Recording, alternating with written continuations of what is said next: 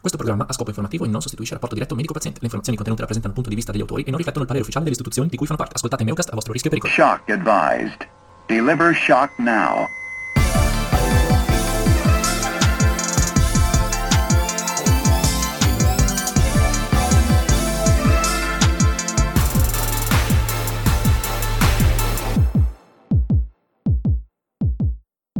Bentornati su Meucast, io sono Alessandro e con me c'è oggi Giacomo Magagnotti. Ciao Giacomo. Ciao Alessandro, grazie per avermi invitato. Eh, allora Giacomo, vuoi raccontarci chi sei e cosa fai per introdurti ai nostri ospiti che ascoltano da casa e magari non ti conoscono?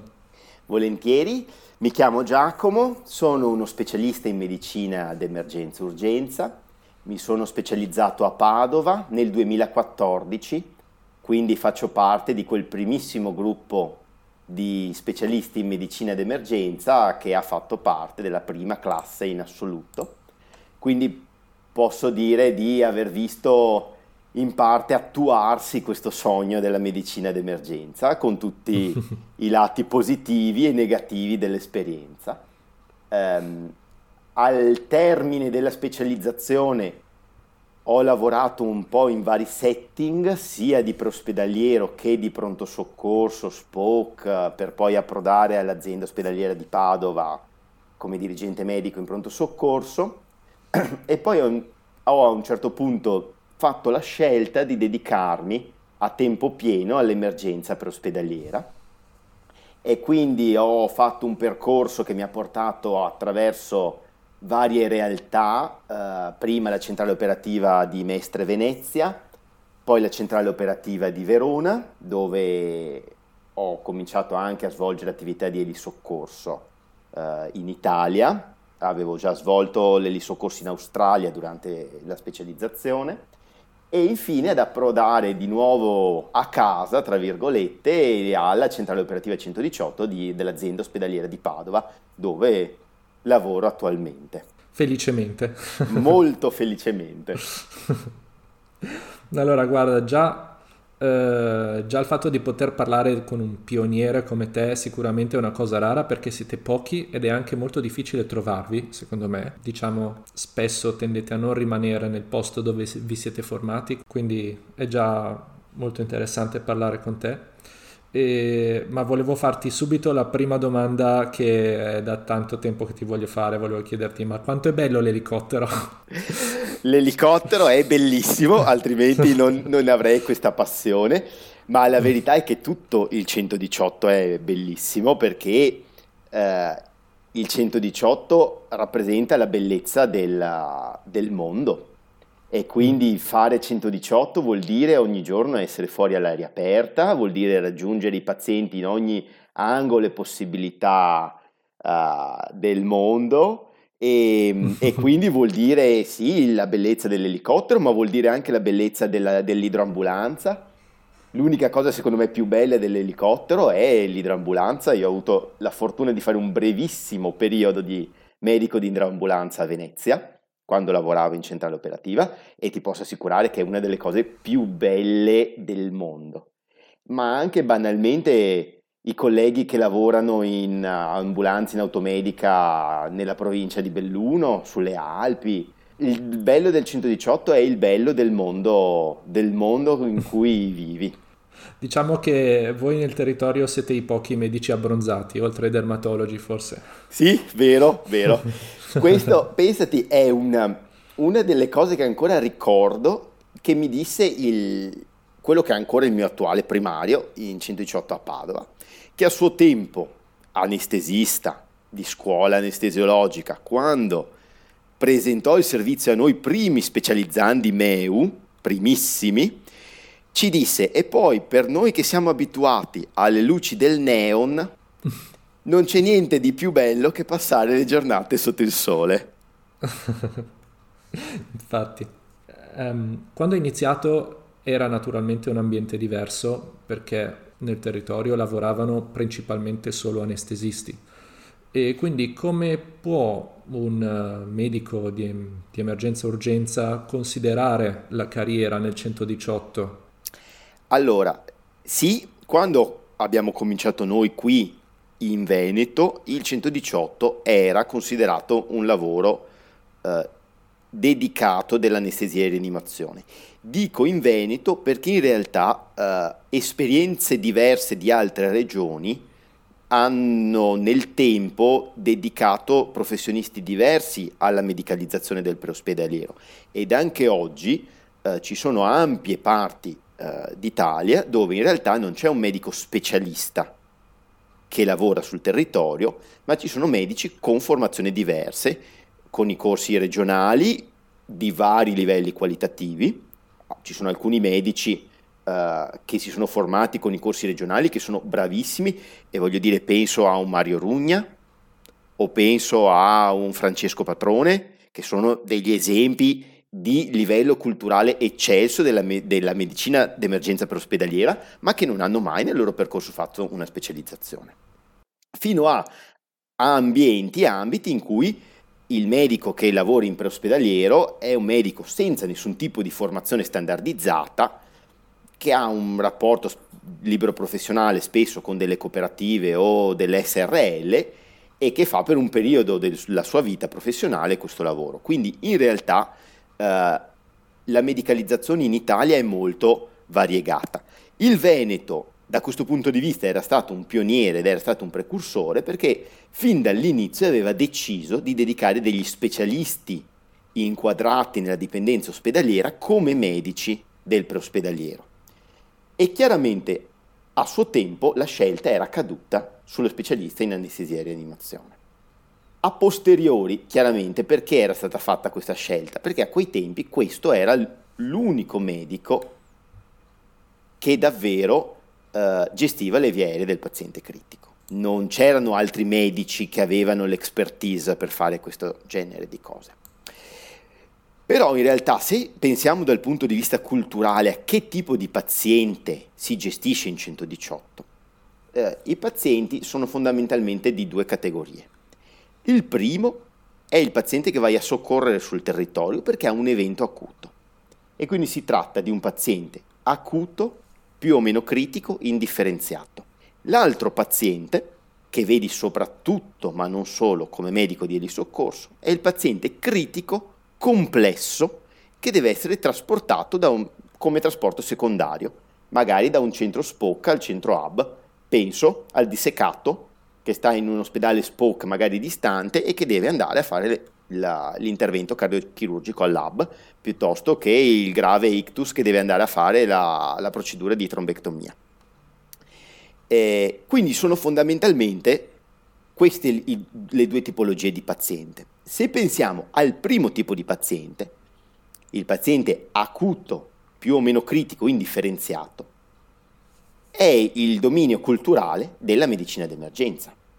Perché se noi pensiamo a qual è l'obiettivo della medicina d'emergenza in senso anglosassone e quindi anche in senso italiano, la disciplina della medicina d'emergenza si occupa di identificare, stabilizzare e definire il livello assistenziale corretto del paziente acuto indifferenziato. E quindi, una volta che la medicina d'emergenza è nata, era, non era altro che il proseguo naturale per gli specialisti in medicina d'emergenza di occuparsi del paziente indifferenziato non solo dentro le mura del pronto soccorso, ma anche in quella che è di fatto una estensione del pronto soccorso ospedaliero, che è l'emergenza per. Grazie Giacomo, è molto interessante. Eh, tu dai una prospettiva molto completa, molto diversa perché tu hai vissuto questi anni di cambiamento però per andare a lavorare in 118 sono necessarie delle competenze, come hai detto tu, la gestione avanzata delle vie aeree, che non sempre un medico di medicina d'emergenza e urgenza riesce ad acquisire completamente durante la sua formazione. Quindi volevo parlare un po' con te di quali sono le competenze di un medico del territorio del 118 e come si possono acquisire magari durante oppure dopo il nostro percorso formativo. Certo, questo è un punto fondamentale e devo dire la verità che è stato anche poi il nodo cruciale eh, dell'ingresso dei medici d'emergenza nel preospedaliero.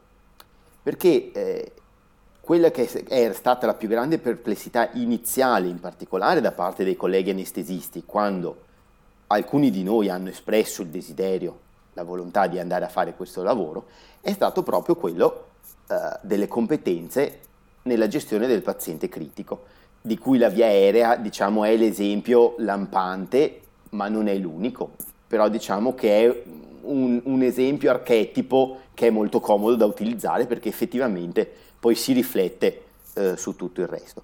Ed è interessante come in realtà una volta che abbiamo dimostrato che queste competenze le avevamo, tutte le ritrosie sono assolutamente cadute. Per cui veramente, almeno per, in Veneto in questo momento, c'è una sintonia completa tra noi medici d'emergenza e gli anestesisti che lavorano nel sistema preospedaliero, ma veramente al punto tale che a volte ci rendiamo conto che siamo più simili tra di noi medici del preospedaliero, a prescindere dalla specializzazione, ci capiamo meglio rispetto ai nostri omologhi specialisti ospedalieri. Per cui il, il, nodo delle competenze è veramente cruciale, anche perché chiaramente per il medico che fa 118 eh, non esiste la rete di salvataggio fuori, non c'è il consulente che viene a darti una mano, non c'è il call for help nella via aerea difficile piuttosto che nel paziente scioccato, estremamente complesso e così via. Per forza di cose tu devi essere il leader autonomo in quella situazione. Quindi chiaro che eh, viene fuori il nodo delle competenze. Qual è la risposta? Io non ce l'ho. Io l'unica cosa che mi sento di, di dire eh, nel corso, della, nel corso degli anni è che da un lato nessun medico d'emergenza accetterebbe di uscire fuori dalla sua specializzazione eh, senza essere in grado di refertare in autonomia un ECG. L'approccio alle vie aeree, ma in generale agli skill del paziente critico, deve avere la stessa dignità nella consapevolezza del medico d'emergenza di saper refertare un ECG. E questo vuol dire anche, da parte degli specializzandi o di chi si forma in medicina d'emergenza in generale, e ancora di più se uno vuole fare il preospedaliero, la consapevolezza del fatto che queste sono delle skill che devono essere ottenute, per il quale vale la pena, ma non solo, è deontologicamente obbligatorio combattere, perché non pensiate e non bisogna pensare che per chi eh, come noi comin- ha cominciato, eh, tante cose che sono scontate oggi fossero scontate ancora.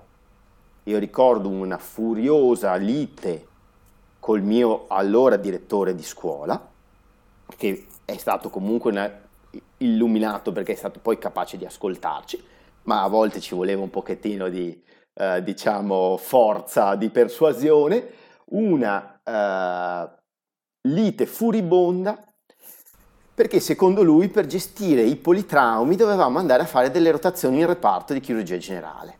Non era cattiveria, ma chiaramente eh, lui non aveva idea di cosa fosse gestire un politrauma.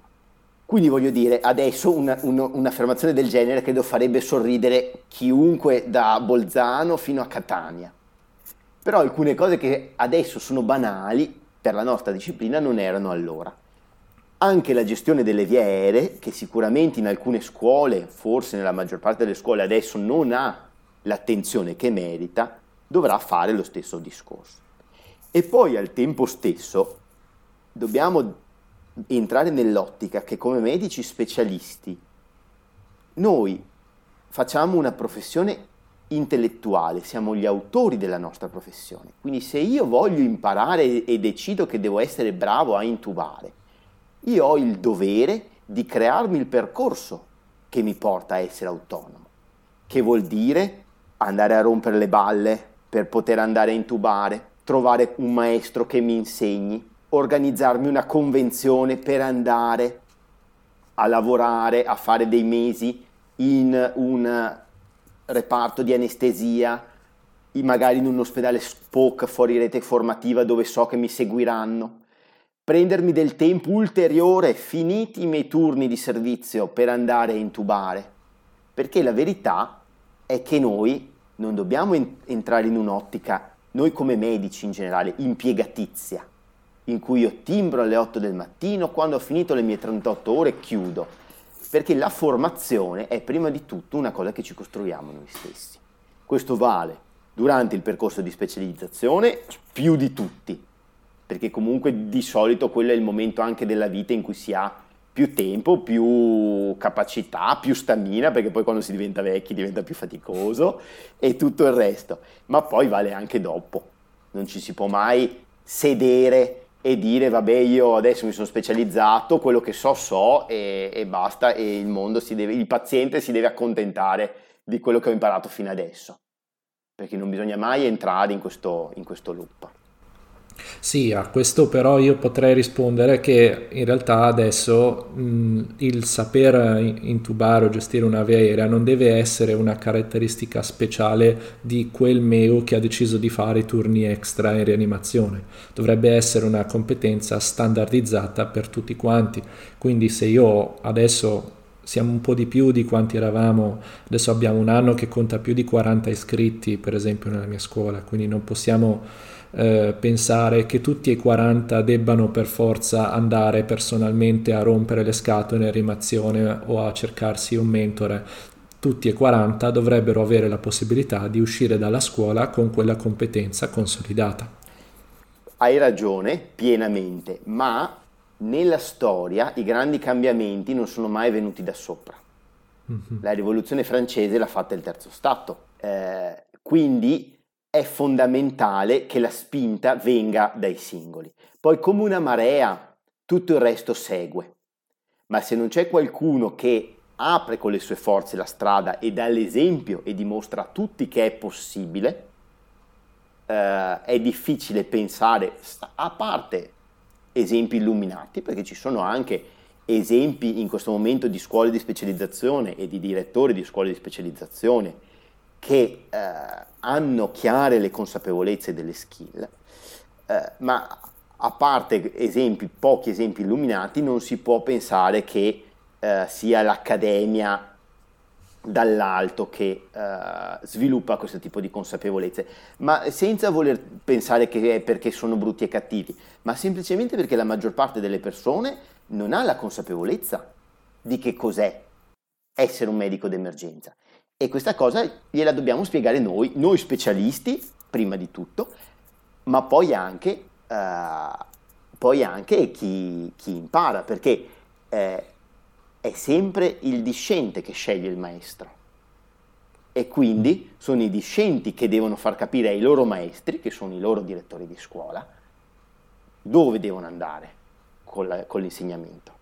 E, ehm, quindi Giacomo, ammettiamo che un uh, medico di medicina d'urgenza sia riuscito ad acquisire le competenze che gli servono per lavorare in 118, uh, eh, ma a quel punto ti faccio una domanda personale qui, perché un medico di medicina d'urgenza dovrebbe mm, decidere di dedicarsi esclusivamente al 118?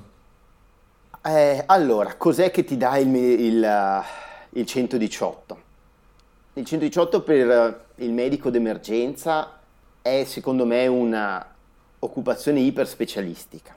Eh, fare medicina d'emergenza per ospedaliera sta alla medicina d'emergenza come fare l'emodinamista sta alla cardiologia o fare l'anestesista che si occupa di cardiochirurgia in maniera esclusiva sta all'anestesia generale. Questo già di per sé è un, uh, un lato positivo per alcuni, nel senso che ti permette di focalizzarti e di diventare molto bravo in alcune cose selezionate. E questo può essere già una cosa interessante per alcuni, eh, a cui piace l'idea, diciamo, di sentirsi eh, molto molto preparati in un ambito specifico. Qualcuno una volta ha detto che eh, la medicina d'emergenza è l'ora più divertente di tutte le specializzazioni. E io potrei dire che la medicina d'emergenza preospedaliera è il quarto d'ora più divertente dell'ora della medicina d'emergenza. Per cui quello che il preospedaliero ti dà è la possibilità di avere un case mix molto spostato verso i pazienti più critici, avere uh, un, um, un numero di procedure molto elevato, perché se una persona è, diciamo, proattiva è in grado veramente di fare molte procedure. Eh, per farti un esempio, io ho concluso il mio logbook dei, di tre anni che ho fatto a, in 118 a Verona. Io in poco meno di tre anni ho fatto circa 100 intubazioni orotracheali d'emergenza e ho fatto circa una ventina di toracostomie d'emergenza. Sono numeri che sono difficili da fare per un medico che lavora in un pronto soccorso. Mi viene da dire anche in un pronto soccorso di terzo livello, dove è vero che il volume è elevato, però non è che tutti i turni vengono fatti in shock room o ai codici rossi, posto che ci sia un solo medico in shock room e non ce ne siano magari due che si devono smezzare i pazienti, posto che queste procedure non vengano cogestite insieme ad altri specialisti. Quindi eh, per il medico a cui piace l- la proceduralità e il paziente critico, il preospedaliero sicuramente permette di avere un case mix che sia eh, molto molto affascinante e molto diciamo concentrato. E poi il preospedaliero secondo me dà altri due elementi che sono importanti, o almeno per me sono importanti dal punto di vista della soddisfazione professionale. Il primo, che è una cosa completamente diversa rispetto al lavoro in pronto soccorso, ti permette di dedicarti a un paziente alla volta.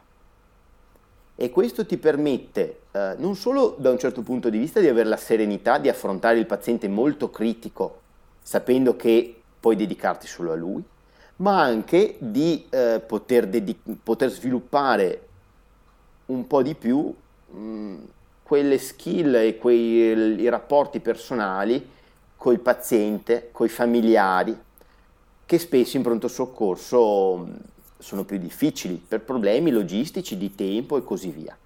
E a me, per esempio, questa cosa era una cosa che dava sempre molto dolore in pronto soccorso, perché spesso tornavo a casa rendendomi conto che gioco forza non ero riuscito a dedicare l'attenzione che avrei voluto ai familiari, a parlare con i familiari dopo un lutto, a spiegare con calma perché una, era stata fatta una determinata scelta terapeutica piuttosto che un'altra. Mentre invece in prospedaliero se ti vuoi prendere 5 minuti in più per parlare con i familiari lo puoi fare, tu sei lì per loro e solo per loro. E anche questo viene molto um, avvertito dai familiari e dalle persone. C'è molta questa consapevolezza, questa impressione da parte loro che tu sei lì solo per loro. E questo, per esempio, secondo me, nella mia esperienza, ha molto abbattuto la conflittualità, sia con i pazienti sia con i familiari, che invece sono estremamente riconoscenti. E anche questo devo dire che poi a fine giornata ti dà una soddisfazione importante. Sarebbe un, una lezione importante da portare anche dentro il pronto soccorso, visto che ci si interroga molto su come fare a mantenere uh, la retention dei medici in pronto soccorso. E penso che nell'organizzazione dei servizi di pronto soccorso si dovrebbe fare una riflessione su come aiutare e facilitare per i medici di pronto soccorso la possibilità di far capire e comunicare ai pazienti e ai familiari che noi siamo lì per loro che hanno la nostra attenzione più completa perché veramente fa svoltare completamente il rapporto medico-paziente e fa svoltare anche la soddisfazione che il medico ha del proprio lavoro. E poi il terzo elemento estremamente eh, interessante è quello del lavoro come medico di centrale. Lavorare come medico di centrale in una centrale operativa 118 che vuol dire più o meno essere responsabile di una popolazione ogni giorno da, che va intorno al milione, milione e mezzo, qualcuno anche di più uh, di persone, vuol dire di fatto fare la gestione logistica di un sistema estremamente complesso. Mm. In una giornata di medico di centrale a Padova puoi fare uh, scelte di triage uh, su che tipo di assetti allocare a un intervento piuttosto che un altro. Collaborare con gli infermieri nel decidere quale mezzo mandare da quale postazione per riuscire a mantenere la copertura del territorio, organizzare il trasferimento di un'equipe trapianto in Grecia per andare a prendere un cuore. E cercare la collocazione di tre pazienti che hanno bisogno di posto letto di terapia intensiva interagendo con l'anestesista della sala operatoria che ha un paziente che deve essere allocato, l'anestesista del, ehm, della rianimazione neurocritica che ha un paziente con delle necessità ultra specialistiche e il medico del pronto soccorso SPOC che ha da centralizzare un paziente che magari ha un'emergenza cardiochirurgica. Questo per i medici di pronto soccorso che hanno una naturale vocazione al multitasking può essere veramente, veramente molto soddisfacente perché torni a casa alla fine della serata dicendo però oggi siamo riusciti a far filare tutto liscio. E anche questo è una cosa veramente molto molto bella, anche se non è clinica, ma anche, anche una quota di lavoro non clinico, questo ce lo insegnano anche gli inglesi, può dare molta soddisfazione senza iniziare a parlare del, dell'incubo peggiore, ma anche uno dei sogni di molti della gestione della maxi emergenza. Ah, certo. La maxi emergenza è l'elefante nella stanza di ogni conversazione, anche perché sono rare. Non mi sentirei di dire che sia un, uh, un lato positivo della medicina d'emergenza preospedaliera, nel senso che, ti, che capiterà così poco spesso che non sarà un, un input continuo nella vita professionale. Però certo, se a uno interessa l'ambito di ricerca l'ambito di preparazione ai grandi eventi, la medicina d'emergenza ospedaliera è, è l'ambito in cui lanciarsi, anche solo per il continuo lavoro e collaborazione con gli altri enti dello Stato.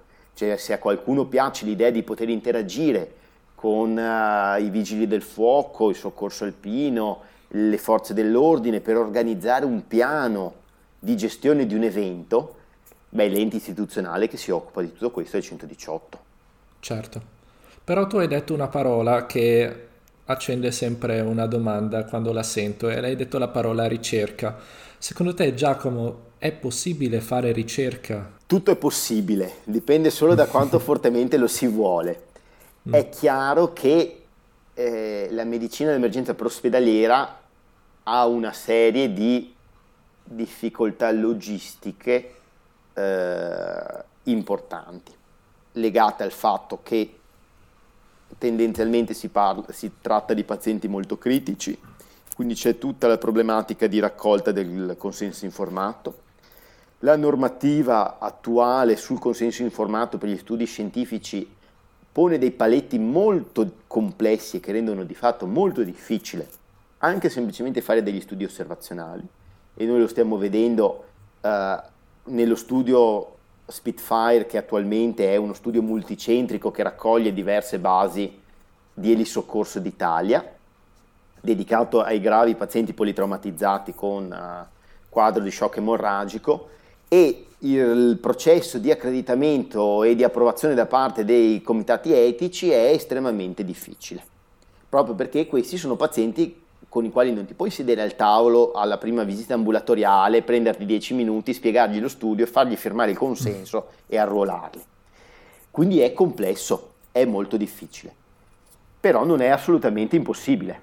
Certo, ma per esempio io all'università c'è un comitato etico dell'università che approva questo tipo di progetti, mentre invece da voi come eh, funziona? Beh, comita- ogni azienda ospedaliera ha il comitato etico, per esempio lo stesso comitato etico dell'azienda ah, Università di Verona fa, approva anche quelli per l'azienda ospedaliera. Ok Giacomo, grazie mille, ho già abusato parecchio del tuo tempo, quindi ti faccio solo un'ultima domanda e poi ti lascio in pace. Ehm, questa è la domanda fatidica che ti fanno probabilmente più di una volta al giorno, però te la dovevo fare anch'io. Lavorando nel 118 e quindi affrontando spesso delle patologie rare su cui non hai l'occasione di fare pratica molto spesso, eh, non, non, ti senti di perdere alcune competenze? Allora, eh, sicuramente come, come ho detto, la medicina d'emergenza preospedaliera in maniera esclusiva è un lavoro iperspecialistico. Quindi iperspecializzarsi vuol dire per forza di cose perdere una quota uh, di lavoro che non fai regolarmente. Molto secondo me dipende anche dall'esposizione generale al lavoro di pronto soccorso che si è avuto durante la scuola di specializzazione. Se uno durante la scuola di specializzazione ha lavorato molto, ha fatto tanto pronto soccorso, ha visto tanti pazienti, comunque il metodo lo interiorizza. E una volta che ha interiorizzato il metodo, poi torna sempre fuori. Certo che è una scelta. Eh, mi sento arrugginito sull'approccio all'addome acuto? Sicuramente sì. So vedere una colecisti in eco bene come sapevo vederla quando lavoravo in pronto soccorso? Sicuramente no. È una scelta culturale. Ripeto, non credo che a nessun emodinamista uh, uh, i cardiologi chiedano, ma insomma, ma non ti manca fare l'ambulatorio ipertensione? La risposta è no. Certo, magari se ha il familiare con l'ipertensione resistente, l'emodinamista va dall'amico cardiologo ambulatoriale e gli dice, senti, ma tu qui cosa faresti? Perché io mi ricordo vagamente come si faceva, ma di sicuro non sono più aggiornato. Però è una scelta. L'importante è che sia una scelta consapevole. La scelta consapevole di voler fare lo specialista, l'iperspecialista.